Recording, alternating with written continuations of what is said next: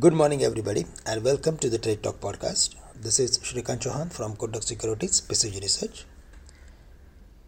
Today, Singapore Nifty is up 50 points, following to the Asian markets, which are marginally up, and US stock futures, which are gaining consistently for the second consecutive day.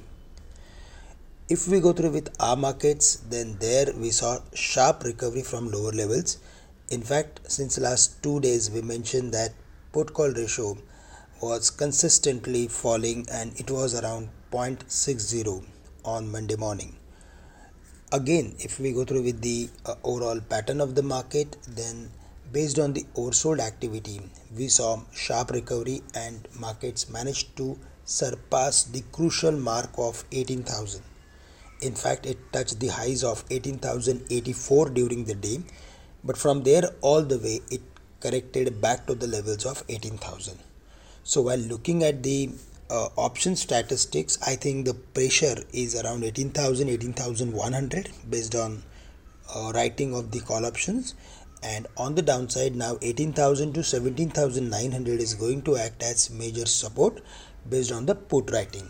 So the markets are now going to trade between the range of 17,900 to 18,100 on the higher side. That is the overall view if we see the markets are crossing and sustaining above the mark of 18100 then we can expect further more activity towards maybe 18200 uh, psu banks did well. In fact they did extremely well as compared to other banks and managed to close at the highest point of the day.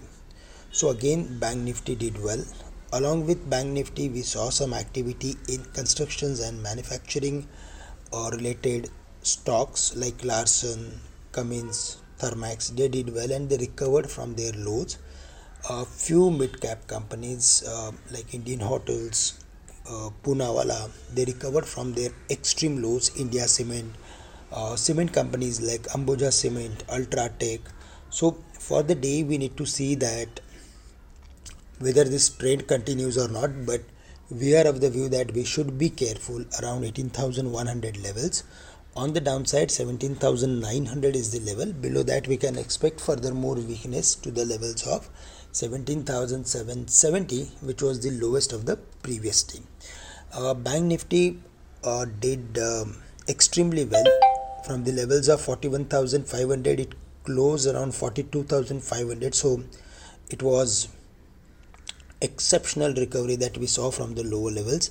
And on the higher side now the next level to watch out for would be 43000 for the day again we are going to focus on financials. Along with financials we are going to focus on manufacturing and construction related stocks. And also we need to focus on few commodities as the data from the china is little bit on the positive side so which will actually help commodities to do well. And crude which was around $80 per barrel is now moved to the levels of 84 85 so which will strengthen a few other commodities and that's the reason today we need to focus on commodities also. That's all from my side. With this i'm ending today's morning podcast. Thank you and have a great day to all of you